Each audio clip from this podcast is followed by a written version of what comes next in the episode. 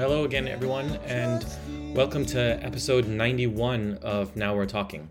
I'm Rob Danisch from the University of Waterloo, and this is a podcast about communication skills. So I've been meaning to make this particular episode for a very long time, uh, and it's about what I call the primal communication circuit, uh, which I'll explain in a second. But for starters, I want to to talk about a couple of distinctions that will inform uh, what I consider the the primal communication circuit. So I want to start by talking about the difference between fast and slow thinking, or system one and system two thinking. So there's this famous guy, Daniel Kahneman, who uh, did this groundbreaking work about decision making. And in that work, he makes a distinction between system one and system two thinking. Uh, he won the Nobel Prize for Economics in 2002. Uh, and he's written a lot about cognitive biases and, and heuristics, et cetera. Everybody should read Thinking Fast and Slow. It's a really good, it's a really good book. Anyway, so Kahneman makes a distinction uh, or, or suggests that our brain has two operating systems, what he calls system one and system two. And there are differences between the two systems. So system one is fast. Its defining characteristics are that, you know, it's unconscious, it's automatic, it's effortless. You know, we we process things without self-awareness or control. Um, in other words, our brains assess a situation and deliver an update without our conscious thinking about that situation or that update. Kahneman says that 98% of all our thinking is system one, belongs to system one. System two is slow. its defining characteristics are, are, are a kind of deliberateness, a kind of conscious, effortful, controlled mesh, mental process. That's what we call rational thinking. You know we use our self-awareness and our control and our logic and our sense of skepticism in order to, to consider things. Uh, we can also seek new or missing information. We can make conscious decisions. Um, and kahneman says that that's 2% of all of our thinking. But here's the key insight of that book and i think it's important for us as communication scholars. N- knowing it, what happens is that system 2 is a slave to our system one. Uh, system one sends suggestions to system two before system two has even started consciously deliberating. And system two then turns those considerations into beliefs, but it doesn't have anything to operate with unless system one gives it some stuff to think about. Um, so I, I can say a lot more about uh, the difference between system one and system two thinking. I don't want to say that much about it. Um, it, it it's like a it's a huge breakthrough into the lack of reasoning in human decision making. I, I, I, read it as as Kahneman showing that the two thought systems, um, with one kind of biasing the other, imply that human decision making is always less rational than it thinks it is. Um, and it, a stronger reading suggests that he's showing the power of what we might call the subconscious mind or the unconscious mind. All of the, the work our brain is doing before we consciously start reflecting on things. Um, we are, you know, we all tend to think we're rational human beings who think about our decisions and who think about the things that we do. But Kahneman's basically showing us that we're almost completely irrational. And that's actually a good thing. It's a survival mechanism, etc. You know, in, in our average day, we apparently make about 35,000 decisions, uh, and they differ in difficulty and importance. Um, but you can't make those decisions without your system one, um, system one kind of giving information or automatically making some of them for for your system two to deliberate. Uh, otherwise, we'd be in con- kind of a constant state of cognitive overload. Um, okay, so that's the first thing to keep in mind. Uh, there's a difference between system one thinking and, and, system two thinking, and a lot of our brain is working with system one thinking.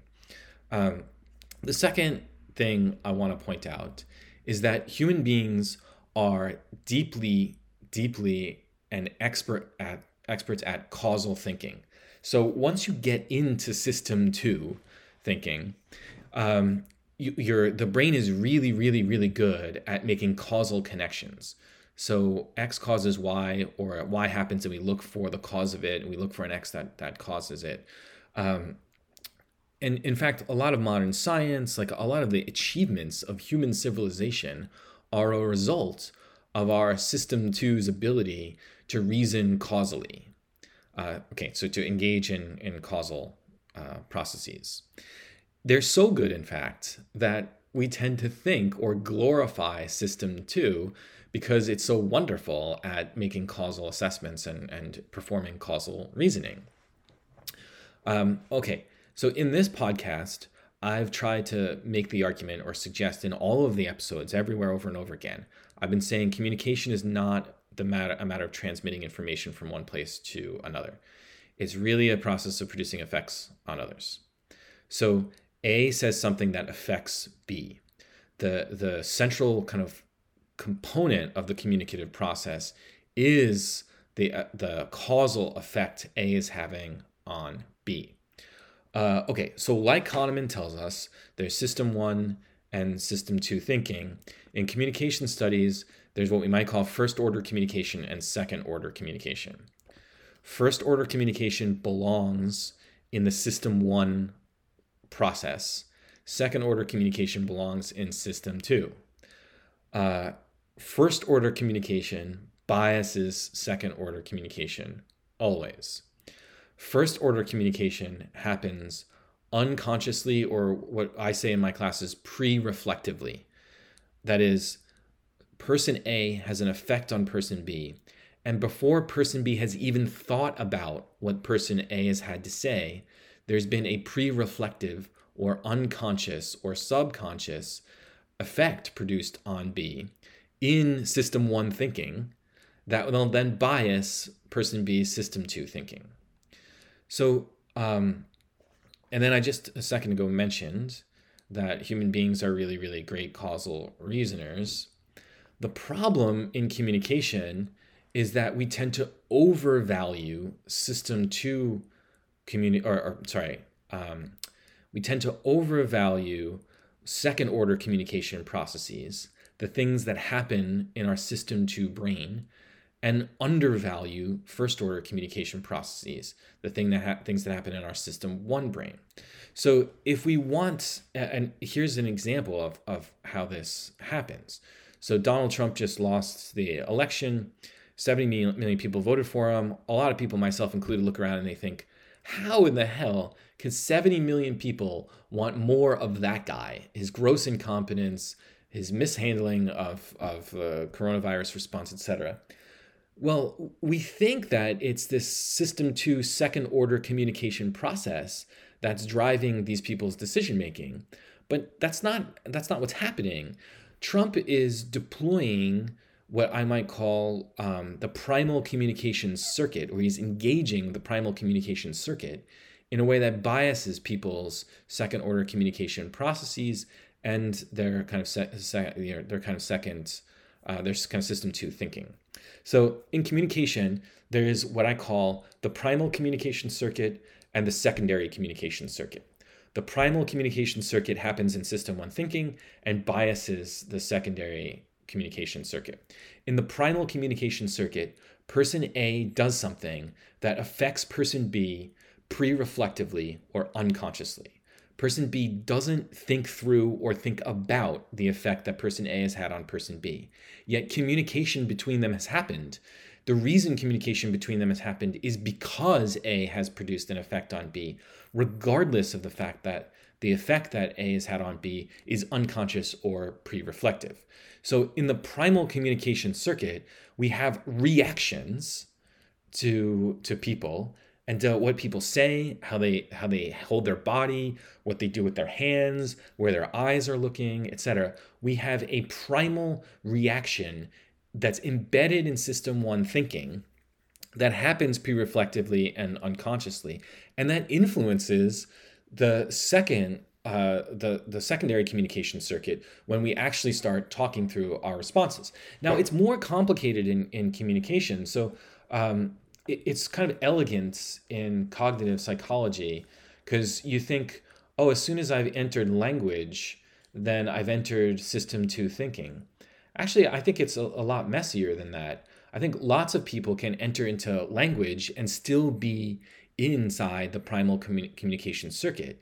So if someone says, you're a jerk, and you fire back, no, you're a jerk, you know, you're using language. So it may appear as if you're engaged in that second, that, that secondary communication circuit, but really you're still stuck in the primal communication circuit. You're just reacting viscerally and unconsciously or subconsciously or pre-reflectively to the message that a sent to you that you were a jerk uh, so the primal like, like the uh, I, I think it's enormously important to consider or to be concerned with the ways in which the primal communication circuit a is engaged and b the ways in which it can bias or disturb or coordinate or co-opt that secondary communication circuit.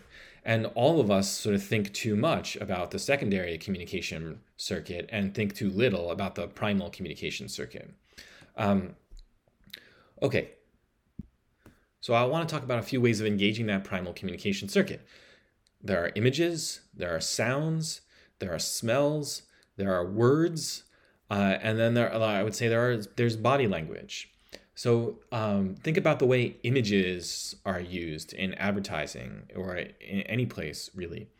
The image is designed to engage our, our sense perceptions pre reflectively uh, in a way that will bias the secondary communication process. Um, so uh, it, it, it's. Um, and, we don't have a, I, want to say this clearly but we, we don't have much choice. So what kahneman says is that we don't have control over system one thinking. And in the primal communication circuit we don't have much control over the the primal reaction to an initial image that is kind of self-consciously deployed to elicit a reaction. The, the it's even more primal with i think smell uh, sound. So a lot of it has been written about sound and persuasion, uh, why uh, or how music aids movies, etc., or primally kind of prepares us for uh, certain things. Um, but we, we we can't lose sight of of words and body language also. So um, you can choose a word that will elicit a pre-reflective reaction from someone. And that word, even though it seems to be in second order and a second order communication process, um, or secondary communication circuit, because you're you're consciously thinking about it, you're still um, grabbing onto it in order to get a primal reaction from from B. So um, I think one of the things that happens, all right, uh, let me put it like this: masters of communication can self-consciously operate inside uh, system two thinking in a way that targets other people's system one thinking. So if you're choosing your words carefully, if you're figuring out your images and smells and sounds that coordinate with um, with your your message, you can be targeting the pre-reflective kind of primal communication circuit that will ultimately bias someone when they're drawn into that secondary communication circuit. So we, we, we want to talk with other people. You know, we're social animals. We want to engage in persuasion. Uh, we want to engage in collaboration and um, and work with others. But our work with others is always already going to be um, uh, influenced by the primal communication processes we engage them with, uh, because those processes will bias that their behavior inside that secondary communication circuit. So a master of communication is just really good at recognizing the fact that you can't ignore system one thinking. You can't ignore the primal reactivity someone has to a word or a, a, a form of body language or to an image or to a sound or to a smell or, or to whatever. Um, and uh, self-consciously in their system two thinking, they can organize their or, or reflect on their communication processes and practices so as to to control the primal communication circuit um, or at least not uh, give up on the possibility of controlling that primal communication circuit. See, so Kahneman says that like system two thinking is all about control. System one thinking, it, you don't have any control. Okay, so you're brilliant, right? Like think about that in, in terms of secondary and, and, and primal communication circuits. People that are engaged in a secondary communication circuit, you know, they're com- consciously thinking about what they're going to say. They're okay. If I say this, the person might react in this way, so I got to say this other thing, you know, carefully. But when you engage the primal communication circuit, you don't have control over the reaction. You're kind of like just in a reactive space. But in communication processes, you can exist in a kind of system two thinking in order to figure out how to target or to influence or to kind of cause the right form of reaction from people's system one thinking. Now, it doesn't solve the communication problem. It doesn't solve communication problems all the time, like always. I mean, you still have to reason you'll still be drawing that person into a kind of secondary communication process where we're reflectively and thoughtfully responding to one another. Um, but you have to know that uh, if you bias that person's system one th- system two thinking in the right ways, you're a lot more likely to have a positive and productive secondary communication process. Um, but th- so it's more that people make a mistake in thinking that causality in communication is not a primal process. So that's the kind of last thing I, I want to mention about this. Um, primal communication is an inevitable process of cause and effect. So it's an inevitable process of action and reaction. That's always already happening. So it's a kind of abdication of communicative responsibility to think that that primal communication circuit is not is going to not be engaged because it's always being engaged. Um, if it's always being engaged, then it's always influencing the secondary communication process. So the so human beings are these brilliant causal reasoners, but we fail miserably and often at recognizing the causal relationship, the kind of primal causal relationship between our words, our, our actions, the images, uh, smells, sounds, etc., and the kind of primal system one reaction from an audience, whatever audience it is, be uh, a person or or whoever. Uh, so one of the gravest mistakes people make in communication processes is they just want to jump immediately to system two or, or thinking and set the secondary communication circuit. They want to jump immediately to a space that's reflective and conscious and controlled. And they think that if they reason inside that space with someone else, everything's going to be fine. But you can't just you can't just ignore the primal communication circuit and the influence it has over people's uh, the processes in, in, the secondary communication. Um, and this is exactly what's happening with Trump supporters. Uh, it's exactly what's happening in American public discourse. There's a kind of primal reactivity that's being kind of pumped or um, or amplified or energized by deliberate communication practices designed to get a primal uh, reaction out of people. And then that primal reaction is doing an awful lot of work biasing all the reasoning that, that comes after. Um, and when politics reduces itself to this, it's it it's really troubling. It's not good for democracy, obviously. Like like what we want, we we so I said at the beginning, humans are really, really good causal reasoners. So humans are terrific at sex at, at uh, second uh, system two thinking and secondary communication processes. We're really, really, really good at it. But those uh, that second order thinking is in a uh, so for a cognitive psychologist, um, second order thinking is is improved. It's like made more elegant, more effective, more efficient by system one thinking. In communication processes, I think it's not so simple. I think the primal communication circuit can make it harder or more confusing or more difficult to engage in the secondary communication circuit. So, a lot of times we can't get over our biases, we can't get over our emotional reaction, or those emotional reactions just flood us in such a way that we end up sounding like a Trump supporter on the nightly news who's just a kind of crazed, deranged lunatic. It's because they're they're first order kind of system thinking, their kind of primal reaction to Joe Biden or to Kamala Harris or to, or to whatever is so outsized.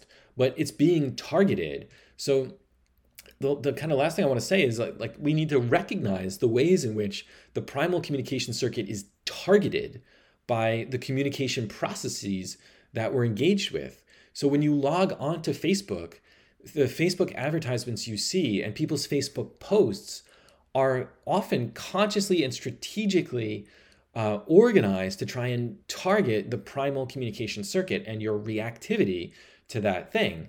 And that will bias second order communication processes.